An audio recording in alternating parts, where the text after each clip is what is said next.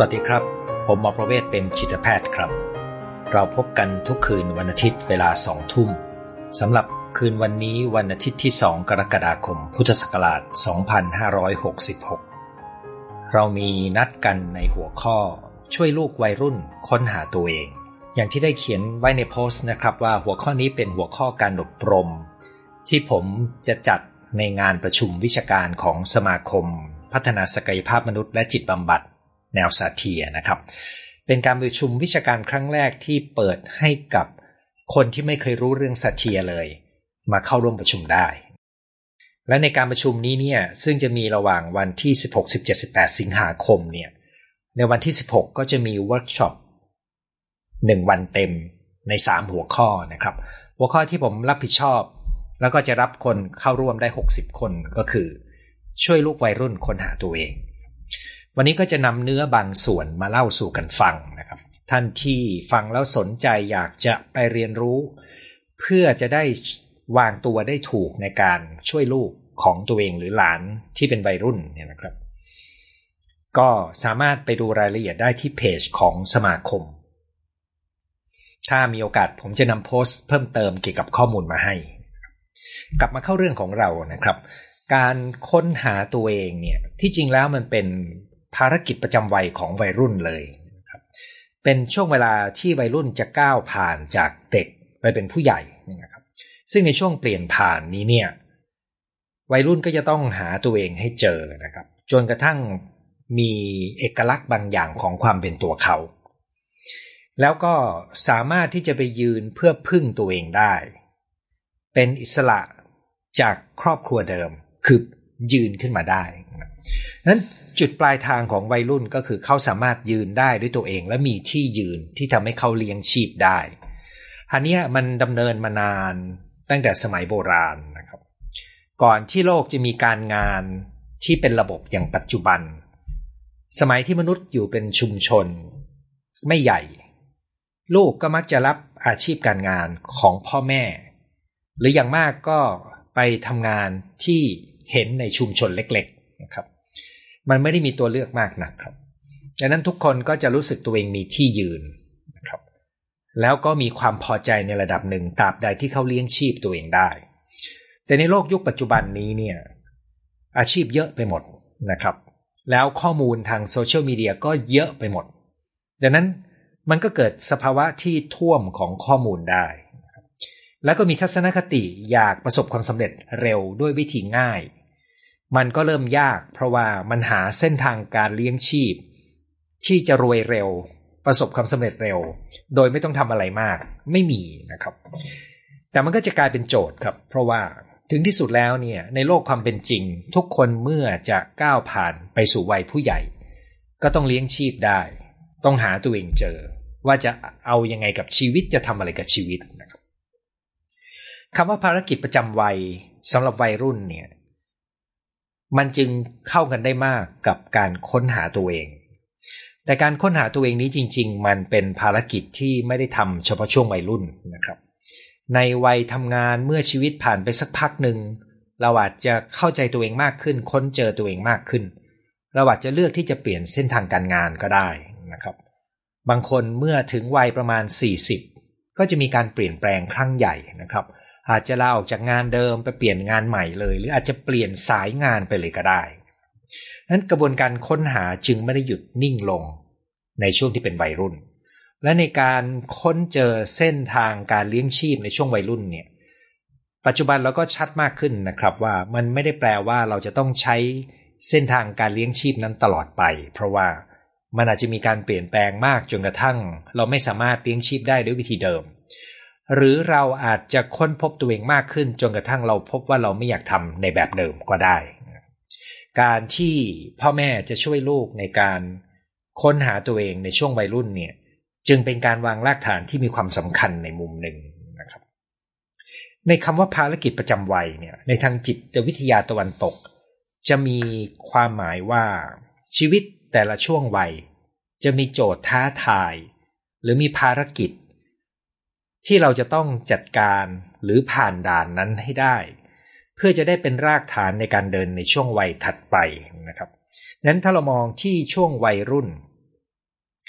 ภารกิจของเขาก็คือค้นหาตัวเองเพื่อมีวิธีเลี้ยงชีพ และมีที่ยืนในสังคม ถ้าเขาทำไม่ได้มันก็จะกระทบต่อ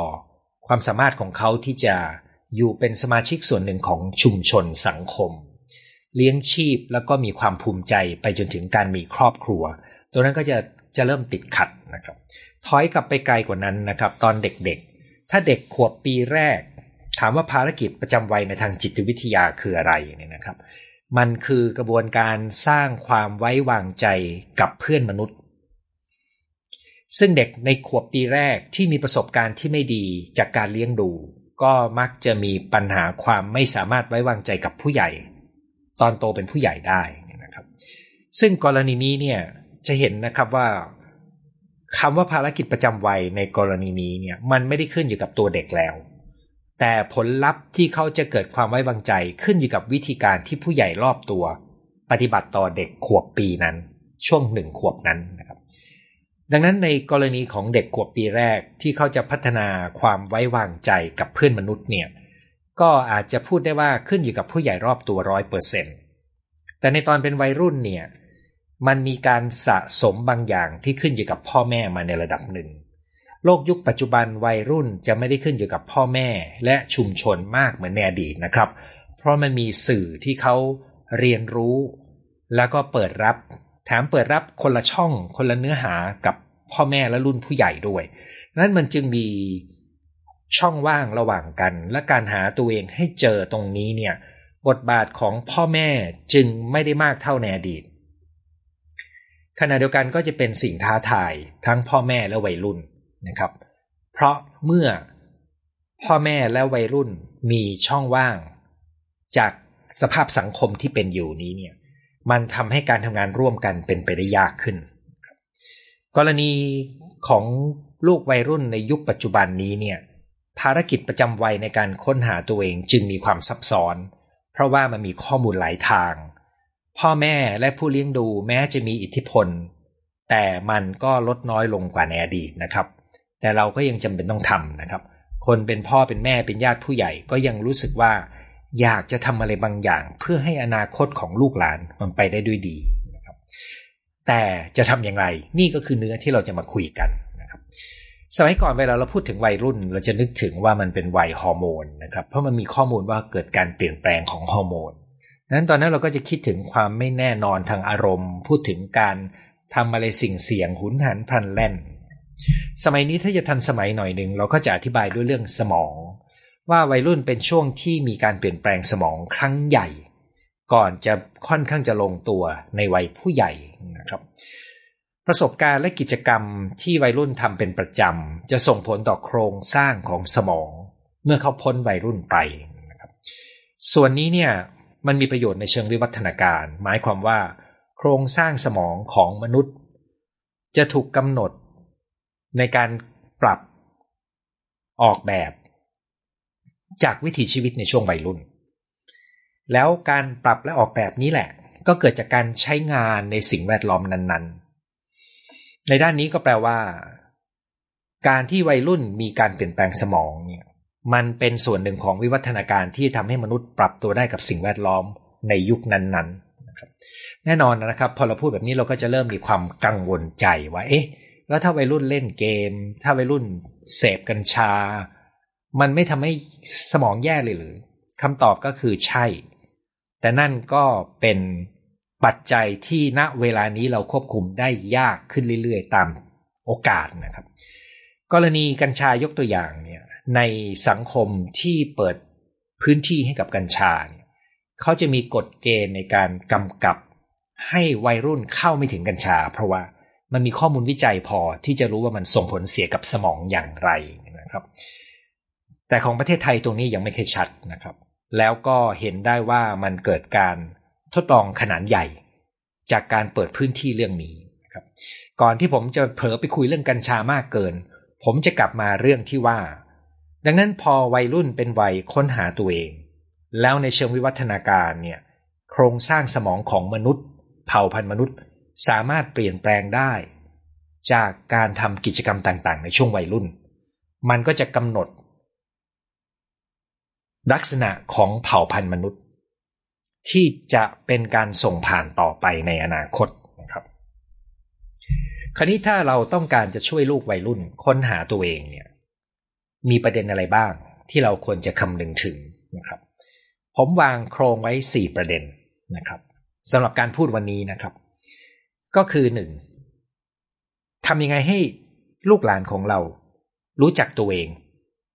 เดี๋ยวจะลงรายละเอียดนะครับสองทำยังไงให้ลูกหลานของเรา เข้าใจธรรมชาติของโลกในการทำงานหรือโลกแห่งงาน 3. เราและลูกวัยรุ่นจะเข้าไปมีบทบาทอย่างไรในกระบวนการการตัดสินใจเลือกจับคู่ระหว่างความเป็นตัวเรา ที่เรารู้จักมากขึ้นแล้ว กับโลกแห่งงานซึ่งกำลังเปลี่ยนแปลงเร็วมาก การจับคู่ตัวนี้เนี่ยมันเป็นกระบวนการการตัดสินใจ ซึ่งเดี๋ยวเราจะขยายความกัน และสุดท้ายก็คือ พ่อแม่จะวางตัวอย่างไร เพื่อทำให้กระบวนการ3อย่างเนี่ยมันเป็นไปได้ด้วยดีนะครับดังนั้นมันก็จะมีทำไงให้เขารู้จักตัวเองทำไงให้เขารู้จักโลกแห่งงาน แล้วทำยังไงให้เขาตัดสินใจเป็นในการจับคู่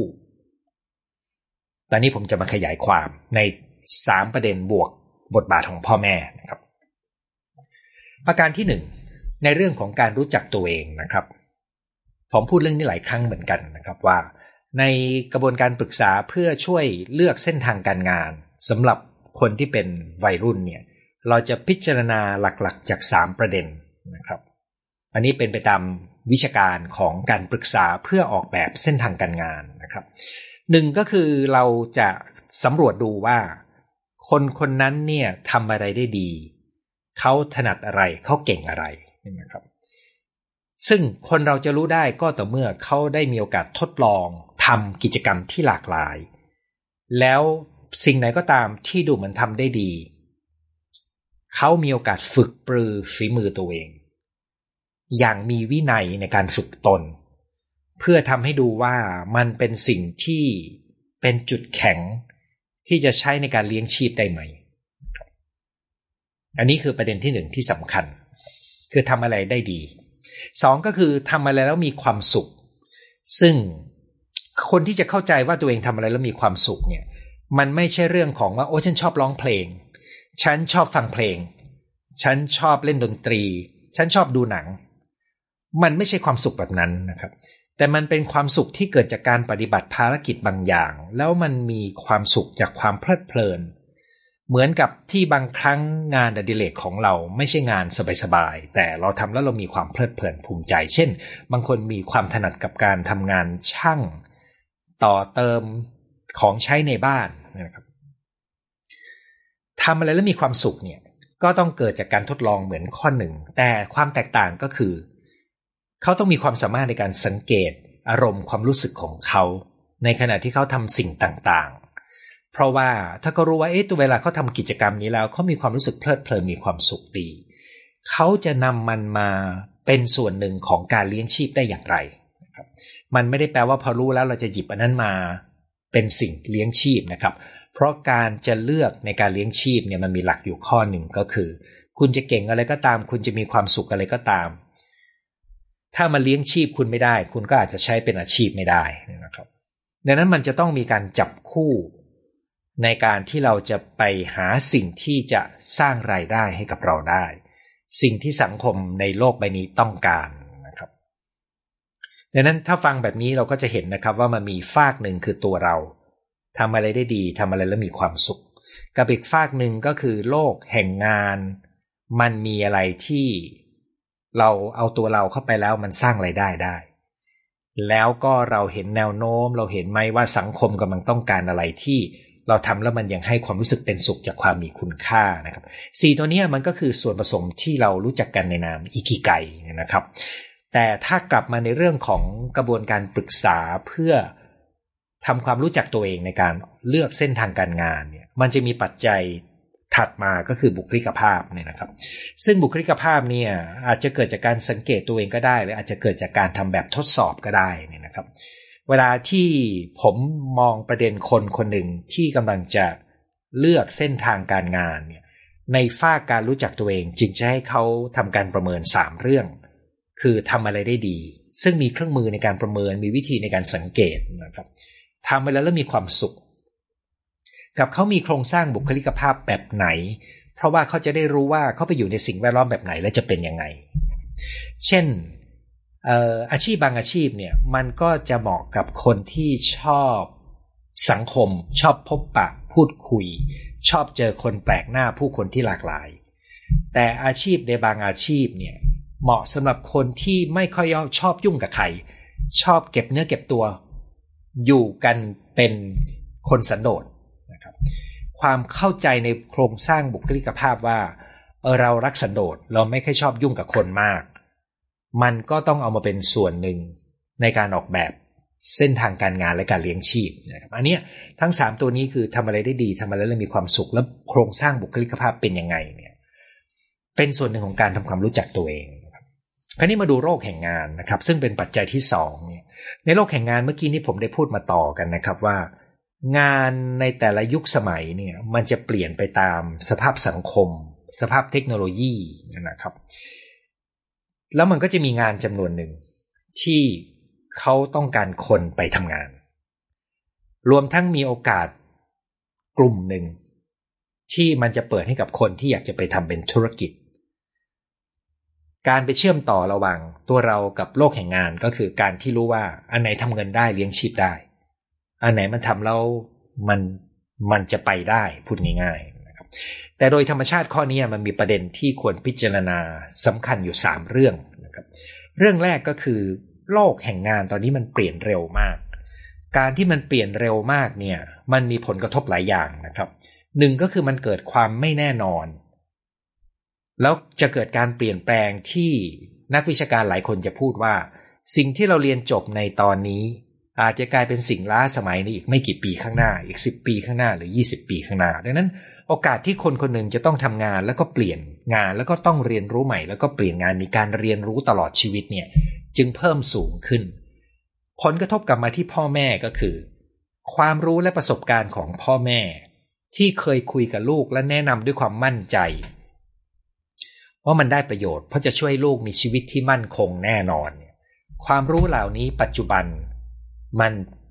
มีประโยชน์จำกัดลงเพิ่มขึ้น เพิ่มขึ้นพูดง่าย ๆ มันใช้ประโยชน์ได้น้อยลงนะครับดังนั้นพ่อแม่ต้องตระหนักนะครับ ผู้ใหญ่ต้องตระหนักว่าสิ่งที่ตัวเองรู้ประสบการณ์ความสำเร็จที่ตัวเองมี ถ้าทำธุรกิจ business model ที่เคยได้ผล สิ่งเหล่านี้อาจจะไม่ได้ผลในช่วงชีวิตของลูกแล้วก็ได้ ซึ่งเรื่องนี้ผมเชื่อว่าพ่อแม่ส่วนใหญ่รู้นะครับ แล้วพ่อแม่หลายคนก็พยายามจะเปิดพื้นที่ให้ลูกได้ลองนะครับ แต่มันจะมีโจทย์ช้าทาย ซึ่งเดี๋ยวเราจะคุยกันสองก็คือในเรื่องของโลกแห่งงานที่เกิดจากการเปลี่ยนแปลงที่เร็วเนี่ย มันแปลว่าบางครั้งแม้ว่าเราจะตัดสินใจได้ดี แต่ผลลัพธ์ของการตัดสินใจอาจจะไม่ออกมาดีก็ได้นะครับ ผมยกตัวอย่างนะครับ ผมมีรุ่นพี่ของลูกที่เลือกเรียนในสาขาที่ฟังดูมีอนาคตมาก ซึ่งหลังจากที่เขาเริ่มเข้าเรียนนะครับ ปรากฏว่ามีโควิด ระบาดซึ่งทำให้อุตสาหกรรมและการเติบโตของภาคธุรกิจหลายสาขาเนี่ยมันเกิดพลิกผัน ซึ่งทำให้สิ่งที่รุ่นพี่ของลูกผมไปเรียนเนี่ย มันเกิดความไม่แน่นอนว่ามันจะยังโตต่อได้ไหมนะครับดังนั้นการตัดสินใจในตอนนั้น ก่อนที่จะรู้ว่ามีโควิด เนี่ย ก่อนที่จะมีโควิดเนี่ยเป็นการตัดสินใจที่ผมฟังดูแล้ว ผมก็เออ อาชีพนี้น่าจะมีอนาคตนะครับขออนุญาตไม่บอกว่าอาชีพอะไรนะครับ เสร็จแล้วผ่านมาแค่ปีเดียวหลังจากที่เขาไปเริ่มเข้าเรียนในปริญญาตรีสาขานั้น ก็พบว่าอนาคตไม่แน่นอนเลย และตอนเขาใกล้จบนะครับ หน่วยงานและองค์กรที่เชื่อว่าจะเปิดรับ เพราะจะมีการเติบโตของอุตสาหกรรมในเรื่องนั้น ไม่มีการขยับนะครับเพราะฉะนั้นอาชีพนี้เคว้งเลยเนี่ยนะครับดังนั้นมันไม่ได้อยู่ที่ว่าเราจะตัดสินใจได้ดีเพียงใดอย่างเดียว แต่ความเปลี่ยนแปลงพลิกผันเนี่ยมันทำให้เราต้องมีคุณสมบัติที่สำคัญมากกว่านั้น คือเราก็ต้องมีข้อมูลต้องตัดสินใจให้ดีก็จริง แต่ความสามารถของเราที่จะปรับตัวและลื่นไหล และยืดหยุ่นไปกับการเปลี่ยนแปลงเนี่ยกลายเป็นคุณสมบัติที่สำคัญ นั้นกลับมาที่ว่าลูกเราเราจะช่วยลูกเราอย่างไงในการค้นหาตัวเอง มันไม่ได้จบลงที่การค้นหาตัวเองแล้วเลือกเรียน แต่มันคือการเติมศักยภาพให้เขามีความยืดหยุ่น แล้วก็ปรับตัวกับการเปลี่ยนแปลง ตัวนี้คือคุณสมบัติสำคัญ คือการเจอตัวเองมันไม่ใช่ตัวเองที่นิ่งๆครับ แต่การเจอตัวเองนี้เป็นกระบวนการที่ต้องไหลไปเรื่อยๆ ตามประสบการณ์ ในประเด็นเรื่องโลกแห่งงานประเด็นสุดท้ายนะครับ ก็คือ โอกาสที่มนุษย์จะมีอายุยืนยาวขึ้นมีสูงขึ้นเรื่อยๆนะครับ ปัจจุบันก็พบว่าคนที่เติบโตขึ้นในสังคมที่พัฒนาแล้วเนี่ยจะมีอายุโอกาสที่จะอายุครบร้อยปีสูงขึ้นมากนะครับดังนั้นรุ่นลูกของเรานะครับ ถ้าท่านมีลูกเป็นวัยรุ่น ท่านก็ต้องตระหนักว่าลูกของท่านมีโอกาสที่จะมีอายุยืนยาวมากกว่ารุ่นของท่าน แล้วการที่มีอายุยืนยาวมากเนี่ยก็จะมีผลกระทบย้อนกลับมาตั้งแต่เรื่องของการอยู่ในโลกแห่งงาน การเกษียณ การวางแผนการเงินและสุขภาพนั้นโลกแห่งงานเนี่ยจึงกำลังได้รับผลกระทบของการเปลี่ยนแปลง ทางสังคมและเทคโนโลยีที่กำลังเกิดขึ้น ทุกสิ่งทุกอย่างที่กำลังเกิดขึ้นบนโลกใบนี้รวมถึง ภาวะวิกฤตของโลกร้อนรวมถึงปัญหาความขัดแย้งของมหาอำนาจเนี่ยล้วนแล้วแต่กระทบกับโลกแห่งงาน ทั้งทางบวกและทางลบ มันเป็นสังคมที่มีการเปลี่ยนแปลงที่เร็ว พ่อแม่จึงต้องตระหนักว่า ถ้าเราอยากให้ลูกเรา ค้นหาตัวเองเจอแล้วก็ปรับตัวได้กับการเปลี่ยนแปลงในอนาคตเนี่ย พ่อแม่ต้องระวังอย่านำเอาสิ่งที่ตัวเองคิดว่าดี ไปยัดเยียดและมอบให้ลูกด้วยความรัก เพราะมันจะไม่ใช่สิ่งที่ยั่งยืนนะครับ ตรงกันข้ามการสร้างคุณสมบัติบางอย่างให้กับลูก ซึ่งเดี๋ยวผมจะพูด กลายเป็นสิ่งสำคัญมากกว่า คราวนี้มาดูประเด็นที่ 3 ก็คือเราจะช่วยในการตัดสินใจในการจับคู่ระหว่าง ตัวเรากับงานอย่างไรนะครับ คือการจับคู่ระหว่างตัวเรากับงานเนี่ยเมื่อกี้ผมยกตัวอย่าง ที่ว่าเราวางแผนเราจะจับคู่แล้วนะ แต่ว่ามันเปลี่ยนแปลงครับ และแนวโน้มก็คือความที่สังคมมันเปลี่ยนเร็ว เทคโนโลยีก็เปลี่ยนเร็วนี่นะครับ การเปลี่ยนแปลงงาน การตัดสินใจจับคู่กับงานอะไรก็ตาม ก็มีโอกาสที่จะเปลี่ยนแปลงได้หลายรอบในช่วงชีวิตของการทำงานของรุ่นลูกของเรานะครับ ข้อคิดในเรื่องนี้ก็คือเราไม่ต้องพยายามเลือกให้ถูกต้องร้อยเปอร์เซ็นในครั้งเดียว เพราะว่าต่อให้เราเลือกถูกในตอนนี้ มันอาจจะล้าสมัยมันอาจจะไม่เหมาะสมในอีก5ปี10ปีข้างหน้าก็ได้นะครับ ซึ่งแปลว่ายังไงแปลว่า ถึงจุดหนึ่งมันก็ต้องเปลี่ยนนะครับ เราก็พยายามทำความรู้จักกับกระบวนการจับคู่และรู้ว่า จับคู่มันไม่ใช่จับครั้งเดียวแล้วจะเป็นอาชีพตลอดชีวิตได้แล้ว อย่างที่ผมบอกครับ การจับคู่นี้เป็นการจับคู่จากความเข้าใจในตัวเองและโลกแห่งงานในเวลานั้น เป็นการเลือกทางเลือกที่คิดว่าลงตัวที่สุดสำหรับคนคนนั้นในเวลานั้น แต่โลกแห่งงานอาจจะเปลี่ยนจนกระทั่งเขาต้องเปลี่ยนงาน หรือตัวเขาอาจจะเปลี่ยนเพราะเขาเติบโตขึ้น เขาเลยเลือกที่จะเปลี่ยนงาน ตรงนี้ก็จะทำให้เราไม่ต้องกังวลถึงกับจะต้อง จับให้มั่นขั้นให้ตายว่าเธอจะต้องตัดสินใจให้ได้ ถูกต้องร้อยเปอร์เซ็นต์นะครับในโลกที่เต็มไปด้วยการเปลี่ยนแปลงและไม่แน่นอนเนี่ยนะครับ คนที่จะเครียดมากๆ คือคนที่ต้องการความสมบูรณ์แบบและความเป๊ะ เพราะมันไม่มีสิ่งนี้อยู่ในโลกที่เปลี่ยนแปลงเร็วนะครับ ผมพูดไปสามประเด็นแล้วนะครับ เจอตัวเองผ่านการรู้ว่าทำอะไรได้ดีทำอะไรแล้วมีความสุขและมีบุคลิกยังไง เข้าใจโลกแห่งงาน ซึ่งจะเปลี่ยนแปลงเร็วมาก และตัวนี้ก็คือเข้าใจกระบวนการจับคู่ของตัวเรากับโลกแห่งงาน คราวนี้ประเด็นสุดท้ายที่จะคุยกันก็คือ ด้วยความตระหนักแบบนี้นะครับ พ่อแม่จะวางตัวอย่างไรเพื่อช่วยลูกในการค้นหาตัวเองนะครับ เนื่องจากการเปลี่ยนแปลงนี้เกิดขึ้นเร็ว และพ่อแม่ไม่สามารถใช้ประสบการณ์ความรู้มาส่งผ่านระหว่างว่า ลูกจะเอาไปใช้เพื่อเติบโตได้ สิ่งที่เราต้องการสร้างให้กับลูกจึงไม่ใช่คำตอบ ว่าเขาควรจะเรียนอะไร ควรจะทำอะไรในการเลี้ยงชีพ แต่เป็นการสร้างคุณสมบัติให้เขาสามารถเรียนรู้เกี่ยวกับตัวเองและโลกแห่งงาน แล้วมีความเข้าใจในกระบวนการตัดสินใจที่จะต้องปรับไปตามเวลาพูดง่ายๆ เราต้องการสอนลูกให้มีคุณสมบัติใน 3 ข้อแรก ไม่ใช่การหาคำตอบให้กับลูก เราต้องสอนคุณสมบัติแล้วฝึกปรือคุณสมบัติอะไรให้ลูกนะครับ คุณสมบัติข้อที่สำคัญที่สุดก็คือ ความภูมิใจในตัวเอง ซึ่งมันจะสัมพันธ์กันกับความเชื่อมั่นของตัวลูกเรานะครับทำไมถึงคัดเรื่องความภูมิใจ เพราะว่าคนที่มีความภูมิใจในตัวเองที่ถูกต้องเนี่ยจะมีความนิ่งพอเวลาที่เขาเผชิญกับการเปลี่ยนแปลง แล้วจะสามารถ มีวิธีการเลือกในแบบที่ ไม่ได้หวั่นไหวไม่ได้ รีบกระโจน ด้วยความไม่มั่นคงภายใน ความภูมิใจนี้ในโมเดลจิตบำบัดของซาเทียร์เนี่ยมีเครื่องมือที่ใช้ในส่วนของการพัฒนาอยู่หลายตัวนะครับ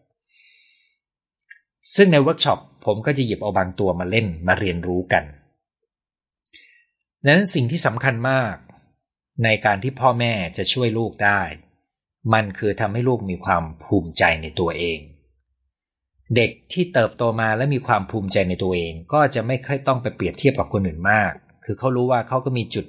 แข็งบางอย่าง เขาก็รู้ว่าคนอื่นก็มีจุดแข็งบางอย่าง เขาจะมีความมั่นคงภายในใจ สองสิ่งที่เราน่าฝึกมากให้กับลูกก็คือ ฝึกให้ลูก เรียนรู้และสังเกตประสบการณ์และความรู้สึกของตัวเองอยู่เรื่อยๆ ตั้งแต่เล็กนะครับ เพราะสิ่งเหล่านี้จะทำให้เขามีคลังของความรู้สึก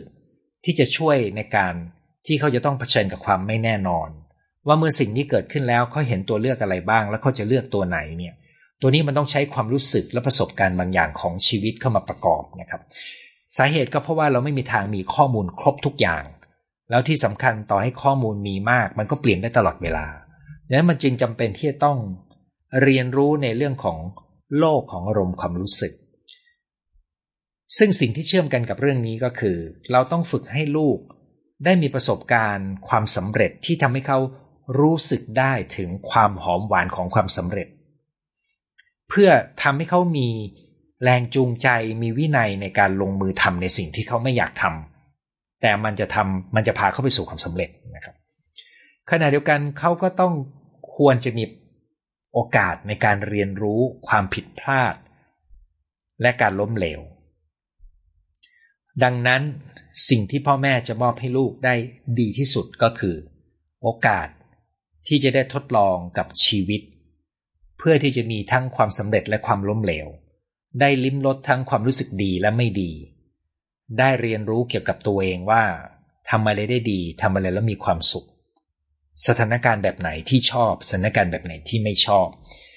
มีข้อมูลจากประสบการณ์ตรง นี่คือหัวใจของการที่เราจะช่วยลูกในการที่เขาจะค้นเจอตัวเองนะครับโดยที่พ่อแม่เนี่ยบทบาทสำคัญที่จะต้องเปลี่ยนในยุคสมัยนี้เลยก็คือ พ่อแม่ไม่ต้องรู้ทุกเรื่องครับ ไม่ต้องพยายามมีคำตอบในทุกเรื่อง เพราะมันเป็นไปไม่ได้ที่เขาจะรู้ทุกเรื่องนะครับ พ่อแม่จำเป็นที่จะต้องฝึกอยู่กับความไม่ชัดเจนไม่แน่นอนนะครับ เพราะว่าถ้าเราเริ่มมีความกังวลจากการไม่ชัดเจนและไม่แน่นอนมากเกินไปเพราะเราอยู่กับมันไม่เป็นเนี่ย เรามีแนวโน้มจะเลือกรีบเลือกตัดสินใจ ซึ่งการตัดสินใจในกรณีที่มีความกดดันและความไม่แน่นอน เรามักจะเลือกสิ่งที่เราคุ้นเคยและเคยชิน ซึ่งสิ่งที่เราคุ้นเคย ที่ถูกเลือก เพราะความไม่แน่นอนและกดดัน มีแนวโน้มจะไม่เข้ากันกับสถานการณ์ ความเป็นจริงในตอนนั้น ดังนั้น พ่อแม่ไม่ต้องพยายามจะต้องรู้ว่าเราต้องรู้ทุกเรื่องนี้เป็นไปไม่ได้ และพ่อแม่อย่าเพิ่งเชื่อคำตอบของตัวเอง แต่ให้มองชีวิตเป็นพื้นที่การเรียนรู้ ให้มองชีวิตเป็นพื้นที่ให้ลูกได้ทดลอง แล้วก็ เรายังสามารถที่จะเรียนรู้ไปกับลูก ไปพร้อมกัน เพราะโลกเปลี่ยนแปลงเร็ว เราถ้าเราอยากจะตามกระแสให้ทันนะครับ วิธีง่าย ๆ วิธีหนึ่งก็คือถือโอกาสใช้โจทย์ชีวิตของลูก ใช้สิ่งที่เขาเจอเป็นพื้นที่การเรียนรู้ร่วมกัน เราก็จะได้ติดตามความเป็นไปของคนรุ่นลูกของเราได้ด้วยความเข้าใจ และสุดท้ายครับก็คือการเปิดโอกาสให้ลูก ได้รู้สึกรับผิดชอบในชีวิตตัวเอง ซึ่งจริง ๆ แล้วการฝึกให้ลูกรู้สึกรับผิดชอบตัวเองได้เนี่ย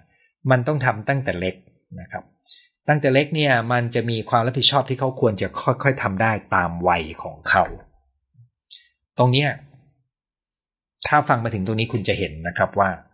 การจะช่วยลูกค้นหาตัวเองมันจึงมีข้อมูลที่ค่อนมาทางเทคนิควิชาการ เช่นที่ผมพูดถึงทำอะไรได้ดีทำอะไรแล้วมีความสุขบุคลิกภาพเป็นยังไง โลกแนวโน้มอนาคตจะเป็นยังไงมีอาชีพไหนจะไหล ดีขึ้นมีอาชีพไหนกำลังฝ่อตัวลง อันนี้เป็นเรื่องข้อมูลเป็นเรื่องความรู้ทางเทคนิค แต่ตัวที่ทำให้คนปรับตัวได้กับโลกที่กำลังเปลี่ยนแปลงเนี่ย มันกลับกลายเป็นคุณสมบัติภายใน เช่น ความภูมิใจในตัวเอง ความเชื่อมั่น ความเข้าใจในอารมณ์ความรู้สึก การสามารถตัดสินใจแล้วก็ทดลองกับชีวิต ซึ่งอาจจะสำเร็จก็ได้อาจจะไม่สำเร็จก็ได้ แต่ทุกอย่างเป็นการเรียนรู้ให้เขาเติบโตขึ้น ทัศนคติเช่นนี้คือส่วนหนึ่งของการเจอตัวเอง คือตัวตนของเรา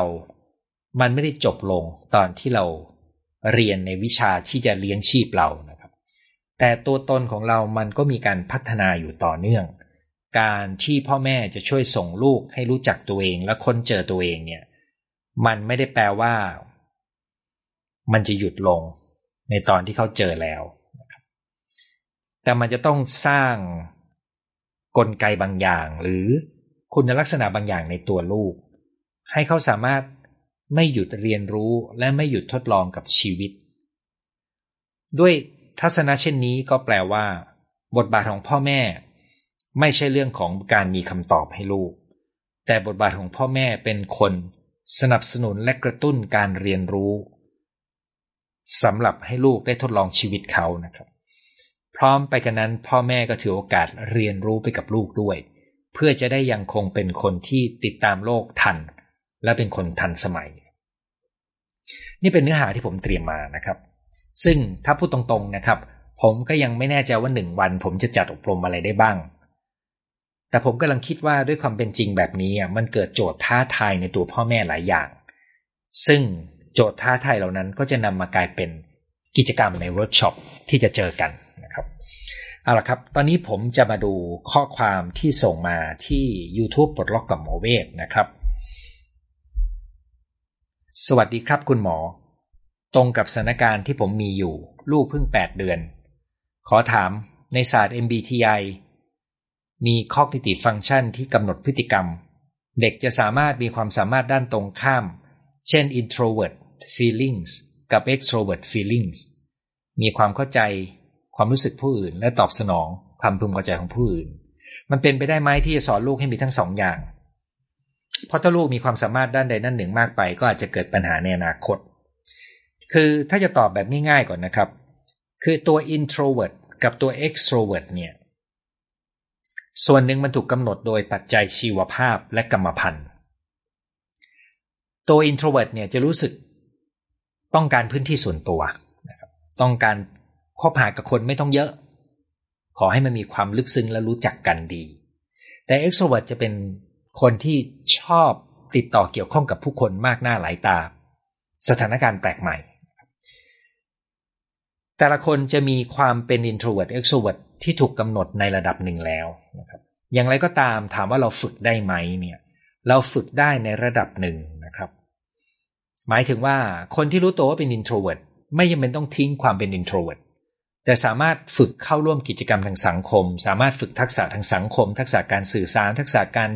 นำเสนอความคิดในที่ประชุมเนี่ยได้ แล้วก็เขายังควรจะต้องฝึกฝนทักษะเหล่านี้ด้วย ถึงจะอยู่ได้ในสังคม แต่เขาจะต้องไม่ทิ้งจุดแข็งของ introvert คือการอยู่กับตัวเองเป็น แล้วความสามารถในการทำงานทางความคิดที่ลงลึกและประณีตเนี่ยอันนี้คือจุดแข็งที่ต้องเก็บไว้ นั้นคำตอบก็คือเป็นไปได้ที่ทำให้เขามีความสมดุลมากขึ้น แต่กระบวนการสร้างความสมดุลนี่มันไม่ใช่จะไป ฝึกลูกตอนเด็กแล้วจะทำให้ตอนเป็นวัยรุ่นเขาพร้อมนะครับ ผมยกตัวอย่างตัวผมนะครับ ถ้ามองย้อนกลับไปเนี่ยตัวผมเป็น introvert แต่โดยงานของผมเนี่ยผมมีงานหลายส่วนที่ต้องทำบทบาทในเชิงสังคมค่อนข้างมาก ผมจึงมีทักษะของการทำงานด้านสังคม การสื่อสาร สารพัดที่เกิดจากการทำงานในระบบ แต่ถ้าเลือกได้ผมเลือกที่จะมีชีวิตสันโดษ พียงแต่เรามีทักษะที่จะโลดแล่น ที่จะเข้าไปเกี่ยวข้องกับสังคม ถ้ามีเหตุที่ต้องทำในการศึกษาเรื่องบุคลิกภาพก็ยังเจออีกอย่างหนึ่งครับว่า เมื่อคนเรามีอายุมากขึ้น เขามักจะเปิดรับแล้วก็เริ่มมีคุณสมบัติที่เป็นขั้วตรงข้ามของตัวเขาเพิ่มมากขึ้นได้ มันเหมือนกับชีวิตเขาจะมีความเข้าที่มากขึ้นเมื่อเขามีอายุมากขึ้น แต่มันไม่ได้จบลงที่วัยรุ่น แล้วลูกคุณเพิ่งแปดเดือน ให้เขาค่อยๆโตในแบบของความเป็นตัวเขา แต่ให้เขาได้ลองในสถานการณ์ต่างๆ เพื่อสังเกตดู อย่าพยายามผลักเขาไปเป็นสิ่งที่เขาไม่ใช่ แต่ให้เขาได้ลองในสิ่งที่เขาไม่ถนัด มันต่างกันมาก ในระหว่างการผลักดันเขากับการให้เขาได้ลอง อยากให้พูดเรื่องวัยทำงานบ้าง คือปัจจัยทั้งหมดที่ผมพูดไปเนี่ย ถ้าเราขยับมาเป็นวัย3 4 0ปีนะครับ มันยังเป็นหลักการเดิมเลย คือเราต้องรู้ว่าเราทำอะไรได้ดี เพียงแต่ครั้งนี้ถ้าคุณอยู่ในวัย35ปี คุณมีข้อมูลจากประสบการณ์ในงานจริง ๆ มาสะสมด้วยทำอะไรแล้วมีความสุข คุณก็มีข้อมูลมากขึ้นด้วยนะครับ แต่ในโลกแห่งงานเนี่ย การที่คุณจะกระโดดจากงานงานหนึ่งไปงานอีกงานหนึ่งหรืองานหน่วยงานแบบหนึ่งไปงานในหน่วยงานอีกแบบหนึ่งแต่เป็นเนื้องานเดิมเนี่ย การกระโดดตรงนี้เนี่ย มันก็เกิดจากการที่คุณต้องเข้าใจโลกแห่งงานกับแนวโน้มใช่ไหมครับ รวมถึงต้องมีกระบวนการจับคู่ระหว่างความเป็นตัวคุณกับโลกที่คุณกำลังเห็นการเปลี่ยนแปลงนั้นนะครับดังนั้นหลักคิดทั้งหมดมันไม่ต่างกันเลย รวมถึง หลักคิดที่ว่ามองชีวิตเป็นการทดลอง ตัดสินใจไม่ต้องถูกร้อยเปอร์เซ็นก็ได้ ตัดสินใจดีผลลัพธ์ก็อาจจะไม่ดีก็ได้ด้วยทัศนะเช่นนี้คุณก็จะไหลแล้วก็ค่อย ๆ เติบโตไปได้ และให้รู้ว่า ความภูมิใจในตัวเอง ความมั่นคงภายในใจ ความเข้าใจเรื่องธรรมชาติของอารมณ์และความรู้สึก คือแกนกลางของคุณสมบัติที่สำคัญของเรา ที่จะช่วยเราสำรวจ และก็เติบโตไปกับโลกที่กำลังเปลี่ยนแปลง ผมเป็นโรควิตกกังวล ค้นหาตัวเองมากไปจนเพี้ยน นั่งสมาธิจิตบำบัด MBTI นพลักษ์ซาเทีย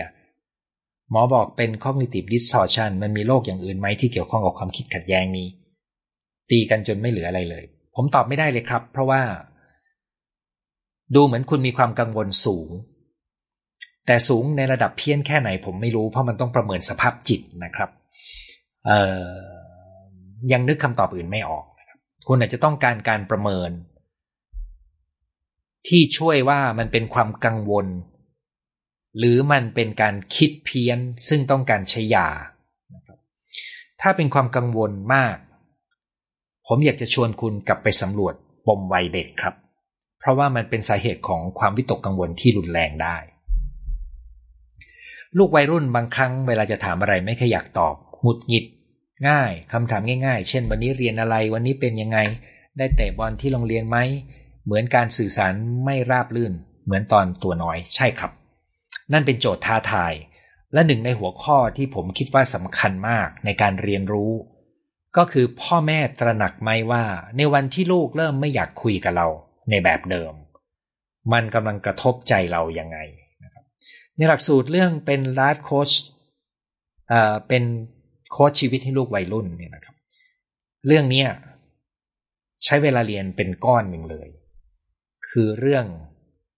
เวลาที่ลูกเข้าสู่วัยรุ่นแล้วมันกำลังกระทบพ่อแม่ยังไง เพื่อจะให้เขาเห็นตัวเองและจะได้รู้ว่าเขาจะจัดการมันยังไงในทางที่เขาสามารถไปเอื้อการเติบโตให้ลูกได้ ไม่ใช่ อลูกเปลี่ยนแปลงแล้วมากระทบพ่อแม่แล้วพ่อแม่ก็ใช้ปฏิกิริยาทางอารมณ์ไปควบคุมลูก มันก็เกิดเป็นปัญหาอย่างที่เราเห็นอยู่ในสังคมจำนวนมากขึ้นเรื่อย ๆ ในสังคมปัจจุบันนะครับถ้านิยมกระแสหลักที่ไม่โอเคกำลังกลืนกินเด็กๆ วัยรุ่น ให้คิดและทำเหมือนกัน ตอนนี้ลูกกำลังเข้าใกล้วัยรุ่นจะรับมืออย่างไรดีครับ ปัจจุบันลูกเล่นกีฬาไม่ติดโซเชียลไม่เล่นเกมมือถือ นั่นถือเป็นความพิเศษมากนะครับ ถ้าลูกคุณกำลังจะเข้าวัยรุ่น แล้วเล่นกีฬาได้ ไม่เล่น ไม่ติดโซเชียลไม่เล่นเกมนะครับ ผมคิดว่าการที่เขามีการออกกำลังกายมีการเล่นกีฬา มีวงเพื่อน ถือเป็นปัจจัยที่ดีมากครับแต่ชีวิตมันก็ต้องพัฒนาอย่างสมดุลนะครับ คุณลองเอากรอบที่เมื่อสักครู่ผมพูดไป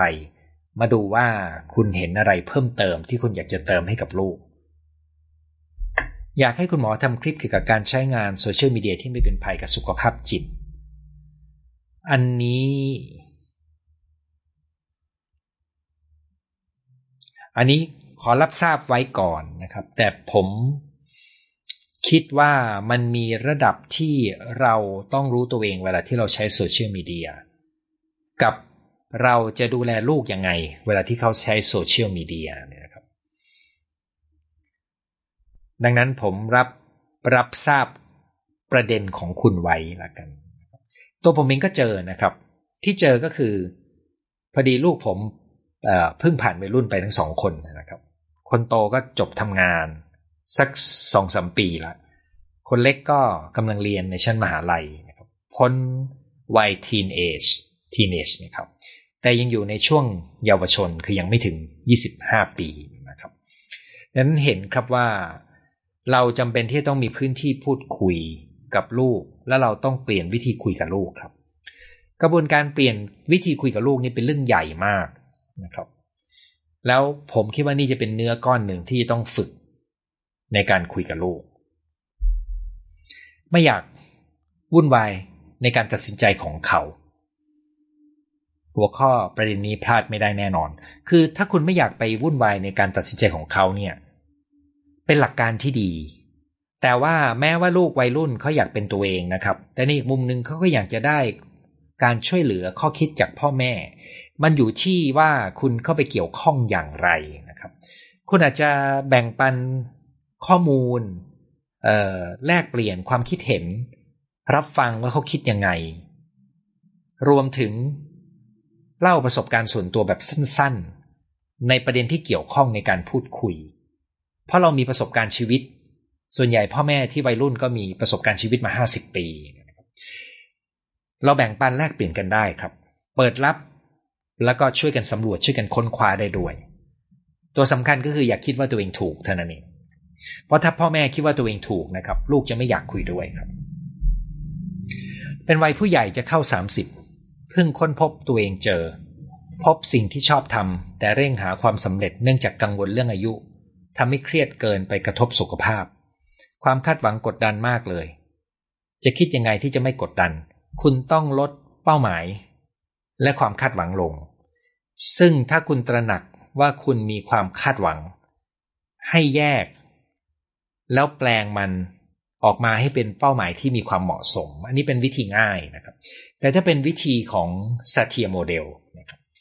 เขาก็จะทำความชัดเจนในความคาดหวังที่คุณมีที่ทำให้คุณรู้สึกกดดัน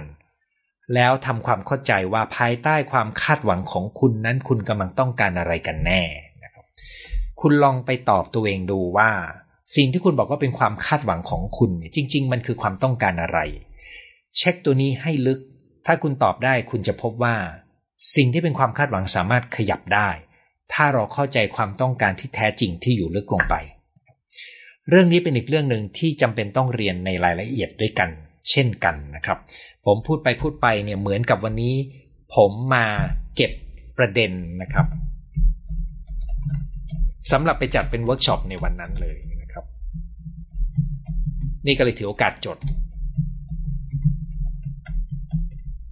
เอาละครับ อายุ 50 อายุ 33 ยังค้นไม่เจอตัวเอง มันเป็นกระบวนการต่อเนื่องครับ หัวใจสำคัญคืออย่างนี้นะครับ คุณอยากเข้าใจว่าการเจอตัวเองเป็นผลลัพธ์ปลายทางที่เมื่อเจอแล้วมันจะจบลง เพราะการเจอตัวเองเป็นกระบวนการที่ต่อเนื่องที่ไม่จบสิ้นลง แม้แต่ผมในวัย61ย่าง62กระบวนการค้นหาตัวเองก็ไม่หยุด เพราะมันมีบทเรียนที่ทำให้เราเห็นตัวเองรู้จักตัวเองมากขึ้น เกิดความตระหนักและมันไม่ได้หยุดแค่ว่าเราเห็น มันเกิดเป้าหมายในการพัฒนาตัวเองต่อ ดังนั้นความเป็นตัวเรามันไม่ได้หยุดลงที่วัย 20 30 หรือ 40 หรือ 50 นะครับ เพราะมีทัศนะว่ามันเติบโตได้ตลอด จนถึงวันสุดท้ายของชีวิต ซึ่งก็เข้ากันได้กับความรู้ทางสมองที่พบว่า เซลล์สมองมันยังคงเรียนรู้ตลอดเวลา ดังนั้นถ้าคุณยังไม่เจอมันไม่ใช่เรื่องชิป ผิดปกตินะครับตราบใดที่คุณยังค้นคว้าเกี่ยวกับตัวเอง สังเกตตัวเอง คุณกำลังเข้าใจตัวเองเพิ่มขึ้นเป็นลำดับอยู่แล้วนะครับ อย่าไปคาดหวังว่าคุณต้องเจอว่าอ๋อตัวฉันเป็นอย่างนี้อย่างนี้อย่างนี้อย่างนี้นี่เอง เพราะถ้าคุณเชื่อแบบนั้นนะครับ เสร็จเลย เพราะเราไม่ควรต้องเป็นอย่างนี้อย่างนี้อย่างนี้อย่างนี้ตลอดอีกสามสี่สิบปีที่เหลือของชีวิตนะครับ เราเปลี่ยนความเป็นตัวเราได้ เติบโตขึ้นได้ตลอดเวลาครับ สุดท้ายใน YouTube ขอบคุณความรู้ดีๆ ขอให้หมอสุขภาพแข็งแรง ขอบคุณสำหรับคำอวยพรนะครับ ตอนนี้มาดูที่ Facebook นะครับใน Facebook ซึ่งส่งความเห็นมา ผมจะอ่านแล้วก็จะเลือกตอบ ที่ประเด็นที่เกี่ยวข้องก่อนนะครับ ตอนสมัยเรียนแรก ๆ เป็นคนอยากเข้าสังคมเจอเพื่อน แต่พยายามเข้าเพื่อนแล้วเจอเพื่อนที่ไม่เข้ากับตัวเอง หรือเราก็คิดมาก กลัวทำให้เพื่อนไม่ถูกใจ เรากลัวการเข้าสังคม กลัวการถูกว่าถูกตำหนิ ผ่านมาสิบปีเรากลายเป็นคนชอบเจอสังคมคนน้อย ไม่อยากเจอคนใหม่ เพราะกลัวถูกเป็นเป้าสายตา หรือเผลอไปทำอะไรที่คนนั้นไม่ชอบจะแก้ไขยังไง คือผมผมอยากให้คุณขยับการมองโจทย์ของคุณหน่อยหนึ่งนะครับ คือคุณกำลังบอกว่า คุณอยากเข้าสังคม แต่เมื่อเข้าไปแล้ว คุณมีความกังวล แล้วคุณก็เลยเริ่มกลัวการเข้าสังคม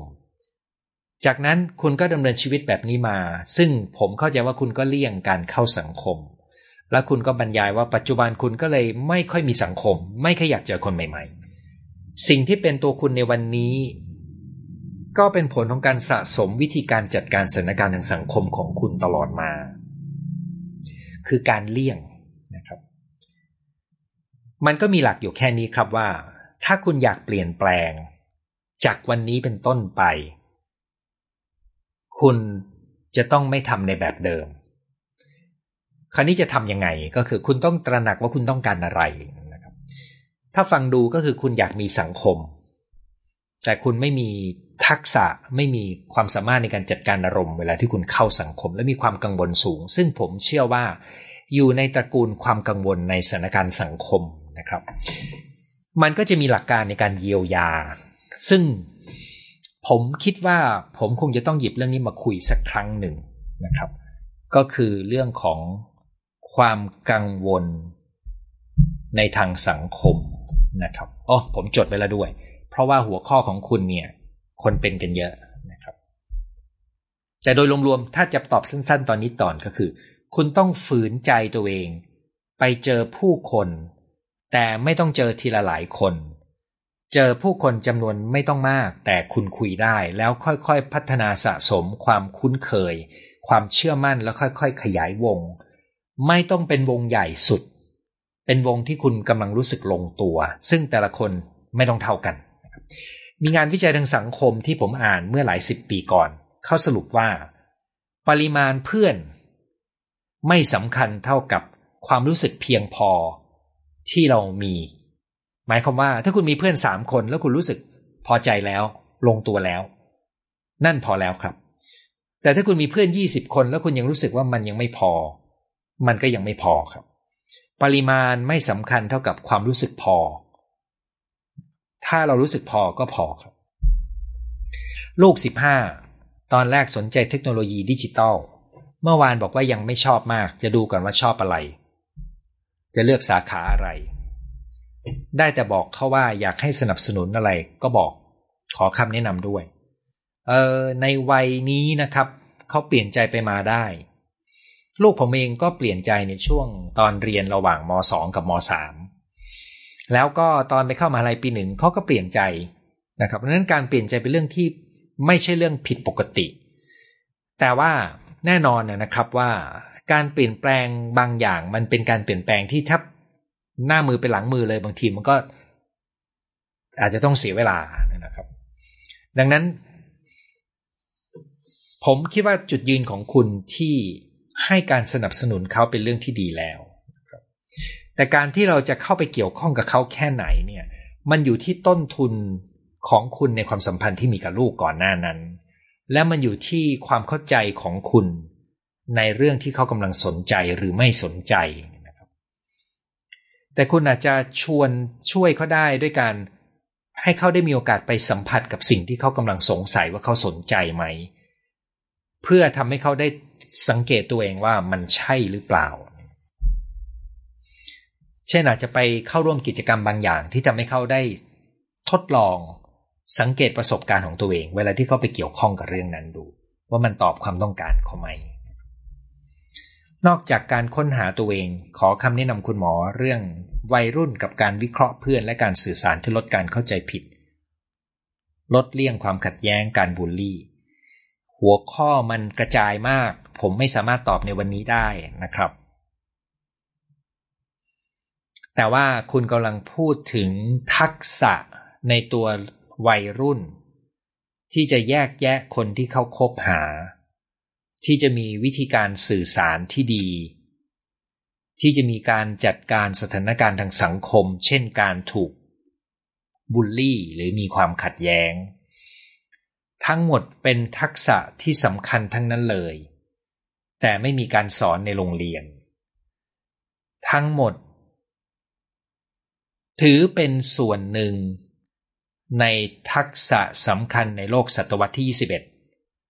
ที่ไม่มีพื้นที่การสอนให้กับวัยรุ่นไทย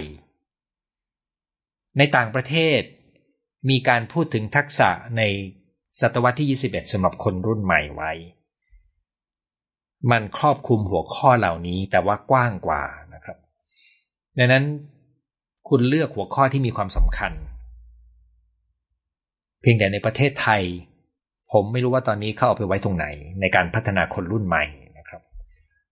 อีกตัวหนึ่งที่สำคัญมากคือ ทักษะความคิดเชิงวิเคราะห์ ในการดูข้อมูลแล้วก็เลือกเชื่อไม่เชื่อ หรือจะค้นคว้าเนี่ย ตัวนี้เป็นทักษะสำคัญมาก ไม่งั้นข่าวหลอกต่างๆ มันปลิวว่อนแล้วมันส่งอิทธิพลปั่นป่วนได้เราฟังคุณหมอมีลูกหลานกำลังเข้าวัยรุ่น โชคดีได้มาเจอเจ้านายดีๆ เห็นตัวอย่างดีๆเลยซึมซับสิ่งดีๆ มาสอนลูกนะครับ ถ้าคุณมีประสบการณ์ดีๆ คุณสอนลูกได้นะครับ แต่ว่าอย่างที่คุณเรียนวันนี้แลกเปลี่ยนกันนะครับ ผมได้เสนอว่า สิ่งที่เราคิดว่าดี ถ้ามันเป็นเรื่องของคุณสมบัติของความเป็นมนุษย์ ผมเชื่อว่าโลกจะไม่เปลี่ยนในแง่นี้นะครับ ความเป็นมนุษย์ที่ดียังคงเป็นความเป็นมนุษย์ที่ดี ไม่ว่าจะเป็นยุคสมัยไหนก็ตาม แต่มันอาจจะมีการเปลี่ยนแปลงรายละเอียดบ้างนะครับ ค่านิยมทางสังคมจะเปลี่ยนไปนะครับแต่สิ่งที่เราคิดว่าดีถ้าเป็นเรื่องของอย่างอื่นเนี่ย ตรงนี้ให้ดูว่ามันมันจะเปลี่ยนแปลงตามเวลาไหม เพราะบางครั้งสิ่งที่เราคิดว่าดีอาจจะเป็นเรื่องล้าสมัยในเวลาผ่านไปก็ได้ ตัวนี้ขึ้นอยู่กับประเด็นรายละเอียดแล้วนะครับ หัวข้อถูกใจลูกสาววัยรุ่น หนู 16 ปี อยู่กับน้าชายและแฟนน้าชาย รู้สึกไม่มีความสุข จึงตัดสินใจเก็บเสื้อผ้าหนีออกจากบ้านมาอยู่กับแฟน คิดเพียงว่าขอตายเอาดับหน้า ดีกว่าทนอยู่ในนรก จากวันนั้นถึงวันนี้ผ่านมา 29 ปี ซึ่งก็แปลว่า ในวันนี้คุณอายุ 45 ปีแล้วสิครับ คู่ของหนูมีความสุข คิดว่าเลือกเส้นทางชีวิตได้ถูก หนูเพียงแค่แชร์ประสบการณ์วัยรุ่น ของการเลือกทางเดินที่ไม่พึ่งพ่อแม่ ทำงานเลี้ยงดูส่งเสียตัวเองตั้งแต่ 16 ต้องขอแสดงความยินดีที่การเลือกของคุณในวันนั้น ให้ผลลัพธ์ที่ดีในวันนี้นะครับ อย่างที่ผมพูดไปว่า ในการตัดสินใจในบางทีเราก็บอกไม่ได้ ว่าตัดสินใจวันนี้แล้วอีก 10 ปีข้างหน้ามันจะเป็นยังไงนะครับ แต่ในวันนั้นสิ่งที่ผลักดันคุณ มันทำให้คุณคิดว่าขอแต่เอาดับหน้า ผมเชื่อว่ามันไม่ใช่การตัดสินใจในครั้งนั้นครั้งเดียวที่กำหนดความสำเร็จของคุณในตอนผ่านมา 29 ปี แต่มันหลังจากนั้นแล้วมันเป็นจุดเปลี่ยนครั้งสำคัญ แล้วมันยังคงมีการตัดสินใจอีกหลายครั้ง ที่ทำให้การปรับตัวและการเติบโตของคุณดำเนินต่ออย่างต่อเนื่องนะครับ และนี่คือคือจุดสำคัญที่ไม่น้อยไปกว่าการตัดสินใจช่วงหัวเลี้ยวหัวต่อนะครับ คือมันมีการตัดสินใจอีกเยอะแยะไปหมดเลยในชีวิตคนเราที่เราต้องเรียนรู้และพัฒนามัน ซึ่งผมตั้งใจว่าจะพูดเรื่องวิธีการตัดสินใจของคนเราให้ได้ดีนะครับ ตามหัวข้อที่เคยมีคนแนะนำมา หัวข้อโดน รอฟัง ไม่เคยค้นหาความชอบของตัวเอง จนเลยวัยเกษียณก็ยังไม่รู้ว่าชอบอะไร ดีใจที่จะรับฟัง หวังว่าจะปรับใช้ได้กับทุกช่วงวัย ถ้าคุณเกษียณแล้วนะครับ แล้วมีการเงินและสุขภาพที่ดีพอ คุณจะเป็นวัยที่มีโอกาสในการค้นเจอตัวเองได้มาก มันก็จะเริ่มต้นจากการเรียนรู้ความรู้สึกเป็นสุข ความรู้สึกเพลิดเพลิน ความรู้สึกสงบ ความรู้สึกสนุก สิ่งเหล่านี้ล้วนแล้วแต่เป็นการทำให้เราเรียนรู้ตัวเอง อันในวัยเกษียณถ้าไม่มีปัญหาการเงินและสุขภาพ คุณสามารถทดลองชีวิตได้สารพัดรูปแบบ แล้วพื้นที่ทดลองกับชีวิต คือพื้นที่ที่ทำให้คุณค้นเจอตัวเองได้มากขึ้น ไม่ต้องกังวลว่าเราต้องทำสิ่งที่ดีนะครับ ขอเพียงมันเป็นการเปิดพื้นที่เรียนรู้ แต่ไม่ได้แปลว่าชวนไปทำสิ่งที่ผิดอะไรนะครับ แค่ว่า กำลังชวนว่าไม่ต้องจำกัดตัวเอง ในการที่จะทดลองกับชีวิตครับ ขอรายละเอียดเพิ่มเติมเรื่องการอบรม ถ้าคุณหมายถึงการอบรมหนึ่งวันในหัวข้อนี้นะครับ มันเป็นส่วนหนึ่งของการประชุมวิชาการของสมาคม ซึ่งคุณสามารถไปสมัครที่เพจของสมาคม พัฒนาศักยภาพมนุษย์และจิตบำบัดแนวสัตเทียได้ ที่นั่นจะมีคนตอบคำถามของคุณนะครับ มีค่าลงทะเบียนสำหรับเข้าประชุม 2 วัน ในธีมเยียวยาครอบครัวเยียวยาโลกใบนี้ครับแล้วก็จะมีตัวเลือกที่จะเพิ่มเงินในการเข้าเรียน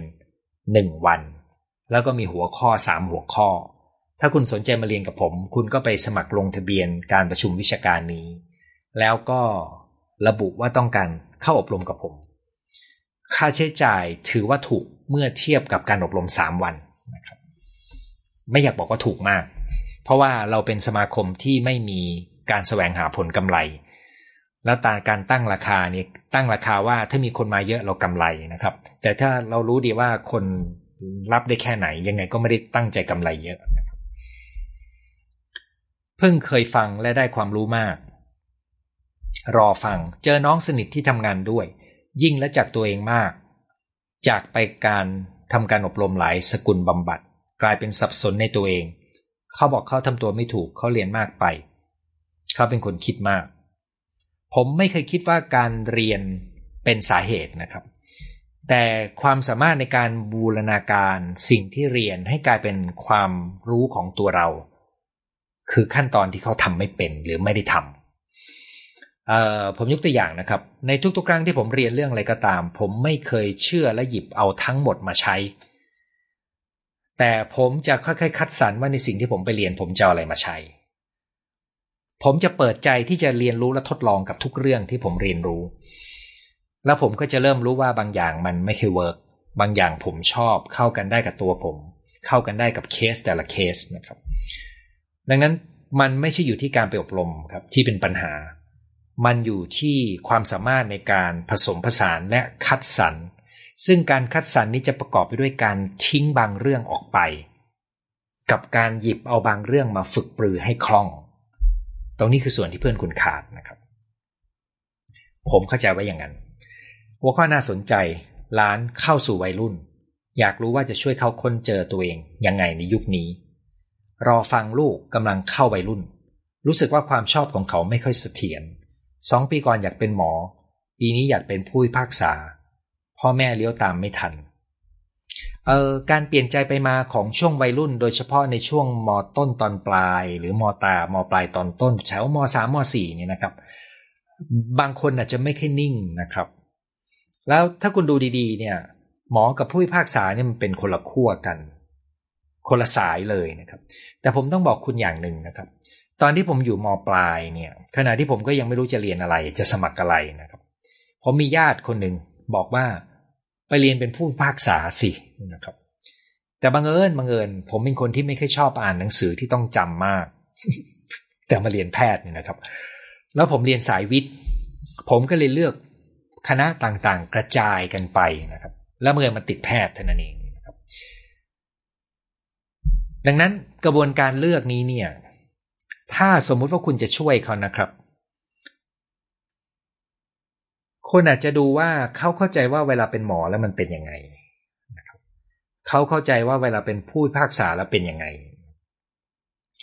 ลูกของผมเองตอนอยู่มสามเนี่ยถ้าผมจำไม่ผิดนะครับเขาบอกว่าเขาอยากเป็นหมอ แต่หลังจากที่เขาไปอ่านค้นคว้าว่าเป็นหมอแล้วมีชีวิตยังไงเขาก็บอกว่าเขาไม่เอาละนะครับ ดังนั้นมันอยู่ตรงข้อมูลและความเข้าใจนะครับ ถ้าลูกของคุณเปลี่ยนใจจากข้อมูลใหม่ที่เขาได้รับ แสดงว่าเขากำลังทำการบ้านอยู่ แต่ถ้าเขาเปลี่ยนใจเพราะเขาไปคุยกับคนคนโน้นมาทีคนคนนี้มาทีนะครับ ตรงนี้แปลว่าเขาอาจจะได้ปิทธิพลจากคนที่เขาคุยด้วยมาก ยังไงก็ตามเขาต้องการเวลาในการตกผลึก แล้วก็ต้องการข้อมูลที่ทำให้เขาเข้าใจภาพระยะยาวได้มากขึ้น เพราะชีวิตของหมอและผู้พิพากษามันก็เป็นชีวิตคนละแบบกันเลยไลฟ์สไตล์หรือวิถีชีวิตของเราก็เป็นหนึ่งในปัจจัยที่ใช้ในการพิจารณาทางเลือกของเส้นทางอาชีพได้ด้วยนะครับ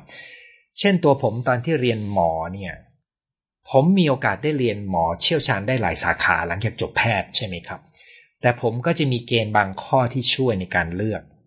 เช่นผมมีเกณฑ์เลือกว่า ผมเลือกเกณฑ์ของหมอ ตัดเอาหมอที่ต้องอดนอนอยู่เวรบ่อย ๆ ออกนะครับ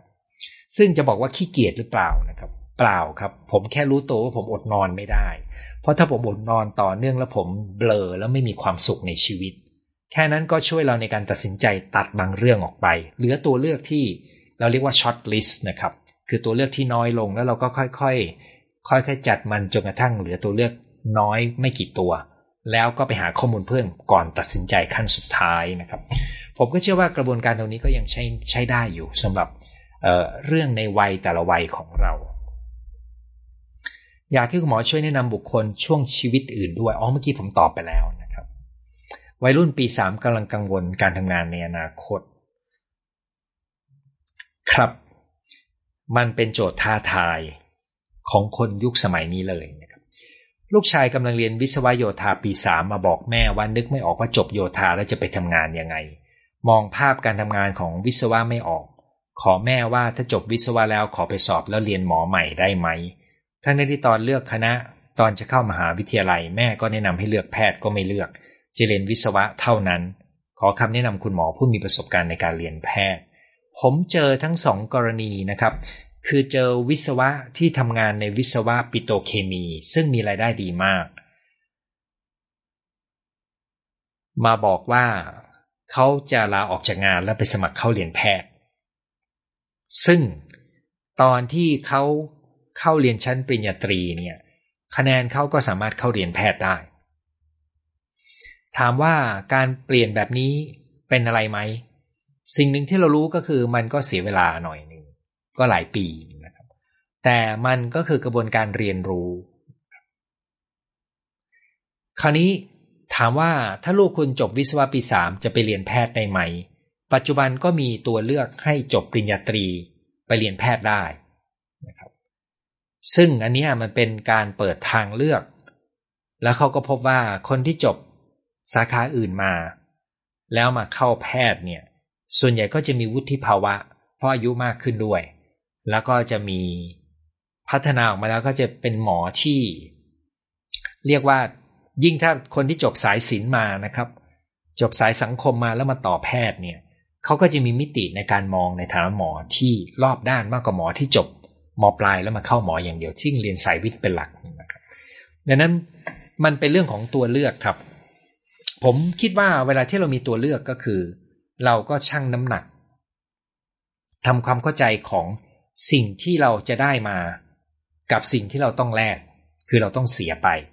ถ้าชั่งน้ำหนักแล้ว เขายังยืนยันอยากจะเดินหน้าต่อ ผมก็ต้องถามคุณว่า คุณดูแลเขาไหวไหม ถ้าคุณไม่ติดขัดอะไร มันก็คือสี่ปีที่เขาจะเรียนจบวิศวะ เขาก็ไปเรียนต่อแพทย์ ก็คือเขาซื้อเวลาไปสี่ปี แต่ถ้ามองอีกมุมหนึ่งนะครับ มันมีสาขาวิศวกรรมทางการแพทย์ ซึ่งหมายความว่าถ้าเขาจบหมอมาแล้วแล้วก็เอาความรู้เรื่องวิศวะไปผสม มันจะกลายเป็นสาขาที่สามารถไปสร้างเป็น เส้นทางการงานที่มีลักษณะเฉพาะตัวได้นะครับ ซึ่งเรื่องนี้เนี่ยผมเข้าใจว่าในบางคณะแพทย์ในปัจจุบัน เขาระบุไว้ครับว่าเขาต้องการคนที่มาเรียนต่อเป็นปริญญาเอก ที่จะสามารถออกไปทำงานที่มีลักษณะเฉพาะได้ เช่น วิศวกรรมทางการแพทย์ ดังนั้นตัวเลือกมันมีครับอยู่ที่การไปทำการบ้านเพิ่มเติม ผมเป็นโรควิตกกังวล ติดแชทไลน์ต้องคุยเรื่องกับคนตลอด ต้องเช็คไลน์ว่ามีปัญหาอะไรไหม มันเกี่ยวกับเซเอซิมน้อยไหม หรือมันเป็นโรคเสพติด เออโดยทั่วไปผมจะตอบคำถามแนวนี้ไม่ค่อยได้นะครับ เพราะว่ามันเหมือนกับคุณอยากให้ผมวินิจฉัยคุณนะครับ ขณะที่สิ่งที่ผมบอกได้ก็คือ ผมช่วยยืนยันให้คุณได้ว่า ถ้าคุณตระหนักว่าคุณมีความวิตกกังวล ตัวนี้ผมบอกได้ว่าจะทำยังไง เพราะผมพูดเรื่องความวิตกกังวลไว้เยอะนะครับ ถ้าคุณต้องคอยเช็คดูว่ามีปัญหาอะไรไหม ฟังดูมันก็เข้าได้กับความวิตกกังวลของคุณนะครับ แล้วถามว่าความวิตกกังวลมันสัมพันธ์กับเซลล์เอสทีมต่ำไหม ผมก็เจอประจำครับว่า ความวิตกกังวลมันเป็นอาการแสดงของคนที่มีความภูมิใจในตัวเองต่ำได้ด้วยเช่นกัน สิ่งที่คุณพูดมามันก็เลยเข้ากันได้เป็นเรื่องเดียวกันครับ แต่ว่าผมไม่สามารถให้การวินิจฉัยคุณผ่านแบบนี้นะครับ ได้แค่แบ่งปันข้อมูลให้กับคุณ เอาละครับนี่คือคำตอบทั้งหมด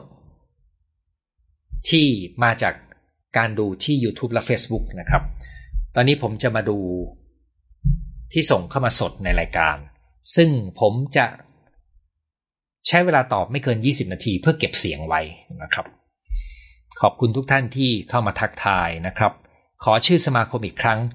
สมาคมพัฒนาศักยภาพมนุษย์ และจิตบำบัดแนวซาเทียนะครับ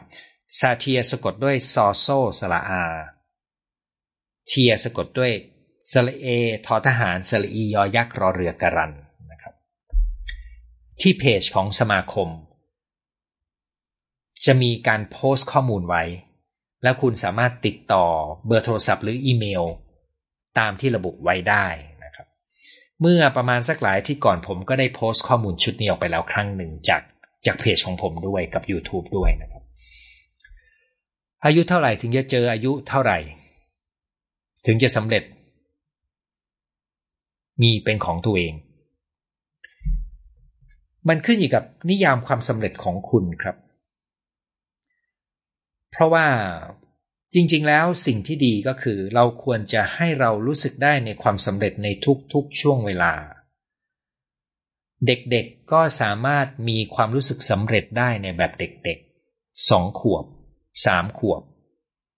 ปหนึ่งปสี่ทุกๆ คน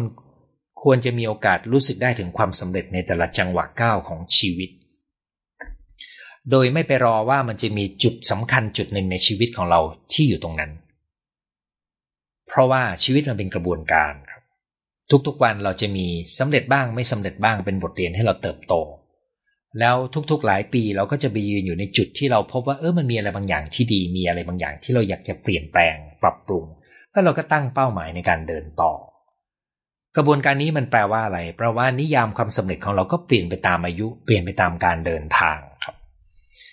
มันจึงไม่ควรจะต้องไปมีคำตอบประเภท เมื่อไหร่ถึงจะสำเร็จ แต่มันต้องถามว่า ความสำเร็จของคุณคืออะไรณวันนี้ที่คุณมีอายุเท่านี้ แล้วก็ตระหนักด้วยนะครับว่า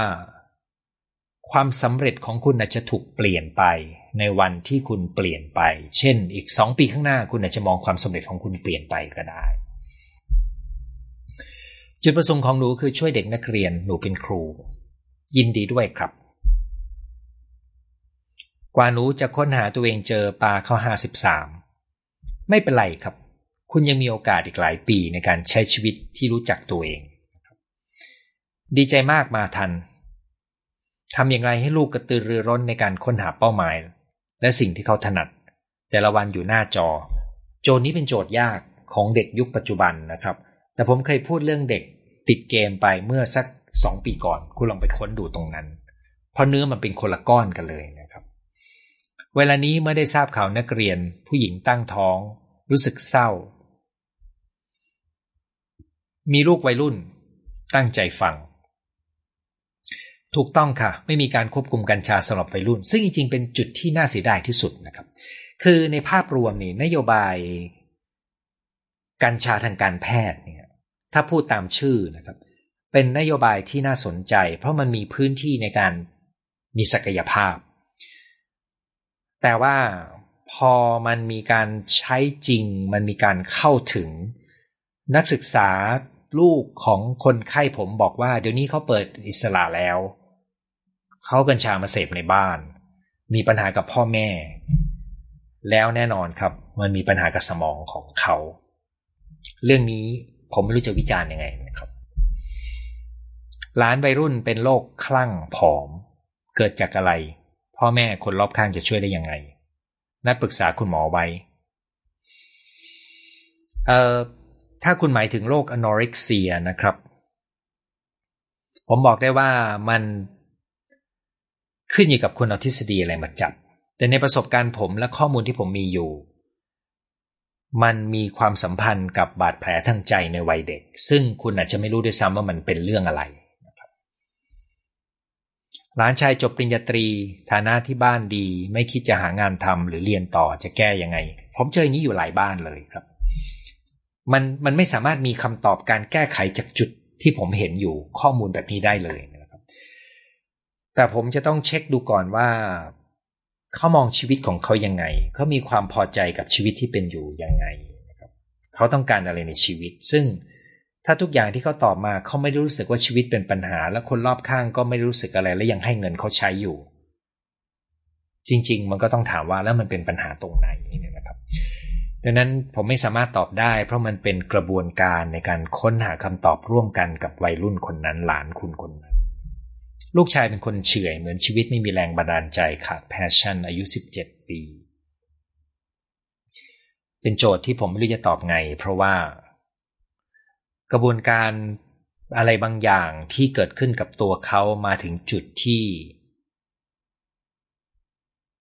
เหมือนเขาไม่มีแรงนะครับ อาจจะมีความบาดเจ็บก่อนหน้านั้นในเชิงความรู้สึกมานาน ถ้าจะดูง่ายๆก็คือ แม้ว่าคุณจะมองว่าเขาเฉยเขาไม่มีแรงบันดาลใจเนี่ยนะครับ เขายังเรียนได้ตามระบบไหม 17 เขายังมีแผนจะเรียนต่ออะไรไหมนะครับ ถ้ายังมีแม้ว่าคุณจะคิดว่าเฉื่อยเขาก็ยังเดินได้อยู่ แต่ถ้าเขาไม่มี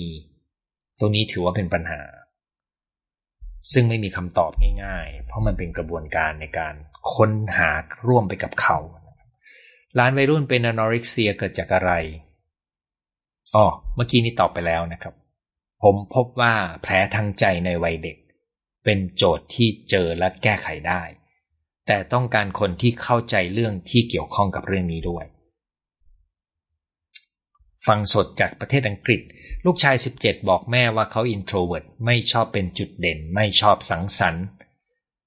มีเพื่อนสนิทกลุ่มหนึ่งชอบศิลปินเกาหลีมาก รู้จักชื่อศิลปินทุกแทบทุกวง ขอแม่ไปฝึกเต้นฝึกร้องเพื่อไปประกวด คัดเป็นศิลปินหลายสิบรอบจนแม่แปลกใจ นั่นสิครับ น่าสนใจมากใช่ไหมครับ ที่เขาเป็นคิดว่าตัวเองเป็น introvert แล้วไม่ชอบจุดเด่น แต่เลือกที่จะไปใช้เป็นอาชีพที่จะกลายเป็นจุดเด่น มันก็เป็นตัวบอกครับว่า คนเราอาจจะมีลักษณะบางอย่างที่ขัดกันอยู่ในตัวได้ตราบใดที่เขายังสนุกตราบใดที่คุณยังสนับสนุนเขาได้ตราบใดที่เขายังคงเดินหน้าต่อเพื่อหาตัวเอง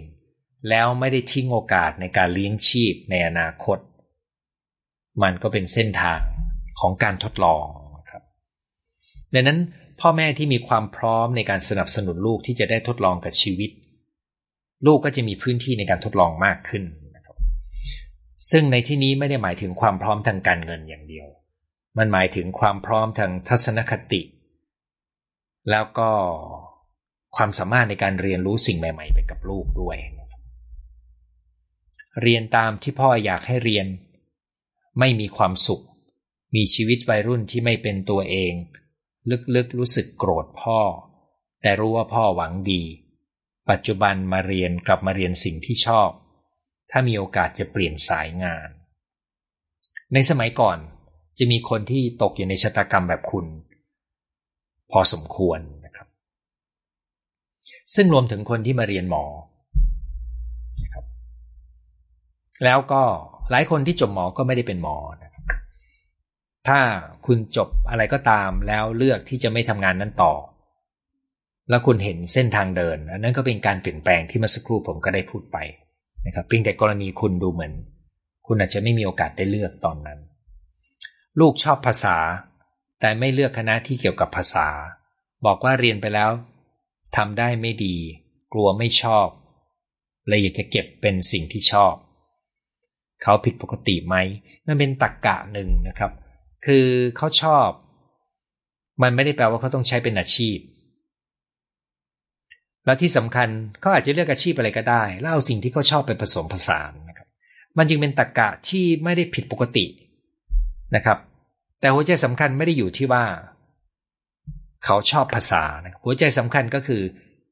ตกลงเขาไปเลือกอะไร แล้วสิ่งที่เขาเลือกเนี่ย มันตรงกับสิ่งที่เขาจะเรียนได้ไหม มันจะเลี้ยงชีพเขาได้ไหม แล้วถึงเวลาค่อยๆเอาภาษาไปผสมได้ครับ เพราะเราไม่จำเป็นต้องทำสิ่งที่เราชอบ เพียงอย่างเดียว หรือคนเราอาจจะมีความชอบหลายอย่างก็ได้ บางคนก็ต้องเลือกสิ่งที่เลี้ยงชีพได้ เอาความชอบไปทำเป็นงานอดิเรก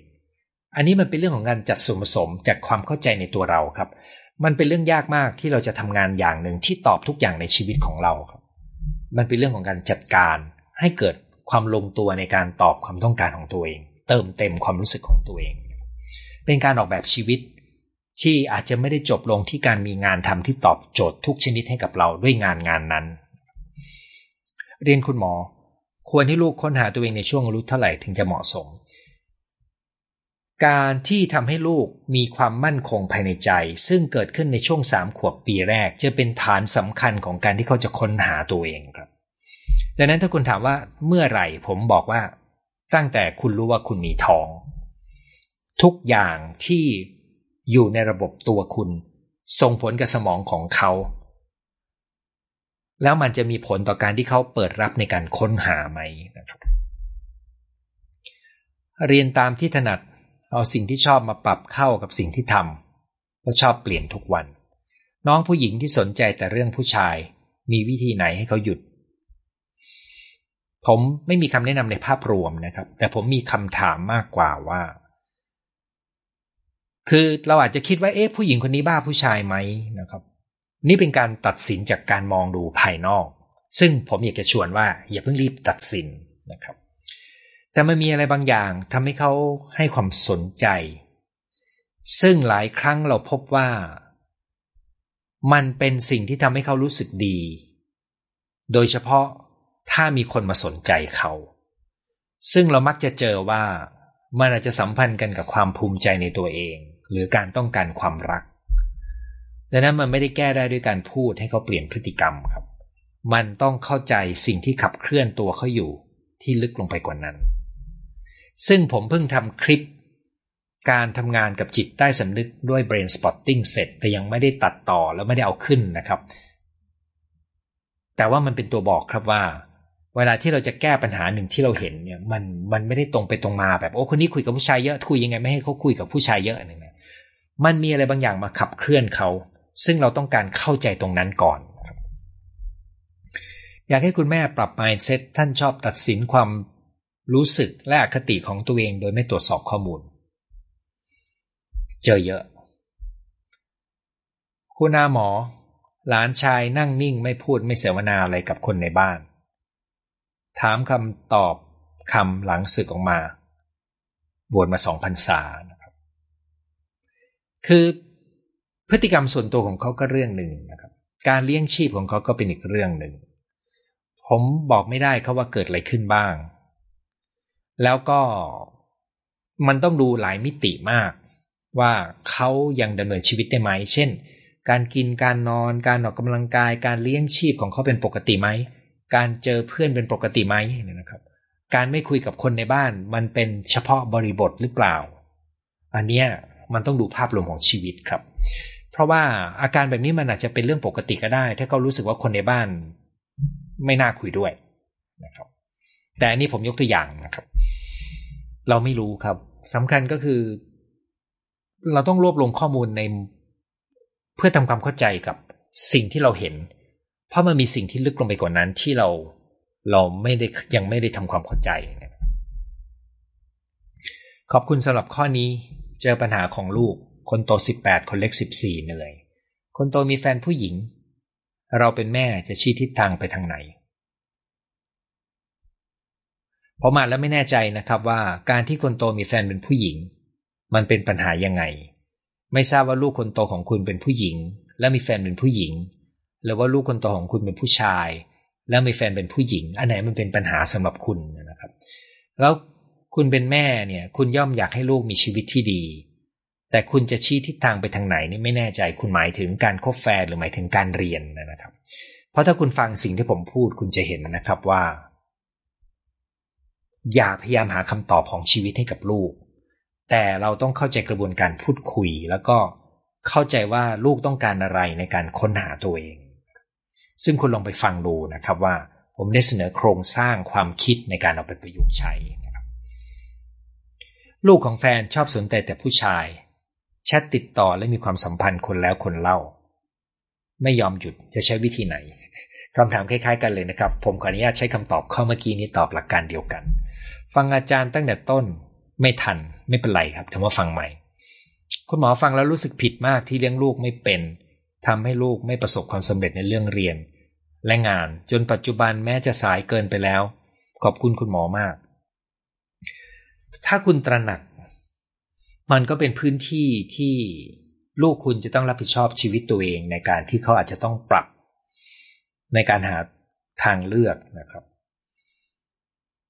ส่วนสิ่งที่เกิดขึ้นแล้วเราเปลี่ยนแปลงไม่ได้ สิ่งที่คุณจะทำได้ก็ขึ้นอยู่กับว่าคุณจะเปิดพื้นที่สนับสนุนอะไรให้เขา ถ้าเขาเจอว่าเขาอยากจะทำอะไรนะครับ แต่ในบางกรณีถ้าลูกเกิดความรู้สึกไม่อยากจะเกี่ยวข้องกับพ่อแม่ด้วยเหตุถูกบังคับ ถึงตอนนั้นบางทีเราก็เข้าไปช่วยเขาได้ยาก เนื่องจากเขาไม่เปิดพื้นที่ให้เราแล้ว หลายคนก็จะต้องรอจนกว่าลูกจะเติบโต ก้าวไปอีกช่วงวัยหนึ่ง ถึงจะกลับมาพอคุยกันได้ ซึ่งเนื่องจากไม่มีรายละเอียดก็ไม่แน่ใจจะแนะนำยังไงมีคนบอกว่าจะหมดเวลาแล้วนะครับ ลูกอยากได้เสื้อผ้าแพงๆมอเตอร์ไซค์อยากคบแฟน ลองปล่อยให้เขาได้สิ่งที่ต้องการ รู้สึกเขากล้าพูดคุยเปิดใจและตัดสินใจมากขึ้นเรียนดีขึ้น อาจจะเพราะแรก ๆ เรากังวลไปเองในหลายเรื่อง อันนี้ มันมันเป็นเรื่องของการตัดสินใจสนับสนุนลูกในสิ่งที่เราคิดว่าเหมาะสม ซึ่งในแต่ละบ้านก็ต้องดูถึงความเหมาะสมในหลายปัจจัยรวมถึงค่าใช้จ่ายนะครับ แต่ถ้าพูดถึงเรื่องมอเตอร์ไซค์มันขึ้นอยู่กับว่าอยู่ที่ไหนด้วยนะครับ เพราะว่ามอเตอร์ไซค์เนี่ยน่ากลัวอย่างหนึ่งก็คือเวลามีอุบัติเหตุเนี่ย โดยเฉพาะถ้าเป็นวัยรุ่นเนี่ย หลายครั้งมันมีความรุนแรง กับทางสมองของเขาหรือร่างกายของเขาได้ ที่เหลือการคบแฟนการมีเสื้อผ้าแพงๆมัน อาจจะผ่านมาแล้วก็ผ่านไป ถ้าเรามีเงิน มันก็ไม่เป็นปัญหาประเด็น แต่มอเตอร์ไซค์ต้องระวังในเรื่องของอุบัติเหตุหน่อยนึงสีใจที่ไม่เคยรู้ว่ามีทางเลือก ที่จะทำงานแบบไม่สน แม่ตอนเรียนจบเมืองนอก แม่บังคับกลับบ้าน เพิ่งรู้ตอนแก่ว่ามีทางเลือก ถูกเลี้ยงมาให้เชื่อฟัง แม้จะพยายามดื้อสุดท้ายก็ทำตามเขาอัตโนมัติ ถ้าคุณตระหนักว่าคุณมาอยู่ตรงนี้แล้วนะครับ มันเปลี่ยนแปลงไม่ได้ในเวลาที่ผ่านมา แต่คุณพร้อมที่จะรับผิดชอบชีวิตตัวเอง แล้วเลือกไหมครับว่านับจากวันนี้เนี่ย คุณต้องการอะไรในชีวิตในเชิงของการเลี้ยงชีพ ในเชิงของการใช้เวลาในเชิงของความสัมพันธ์ทางสังคม ความสัมพันธ์ภายในบ้าน แล้วคุณเห็นตัวเลือกของคุณหรือเปล่า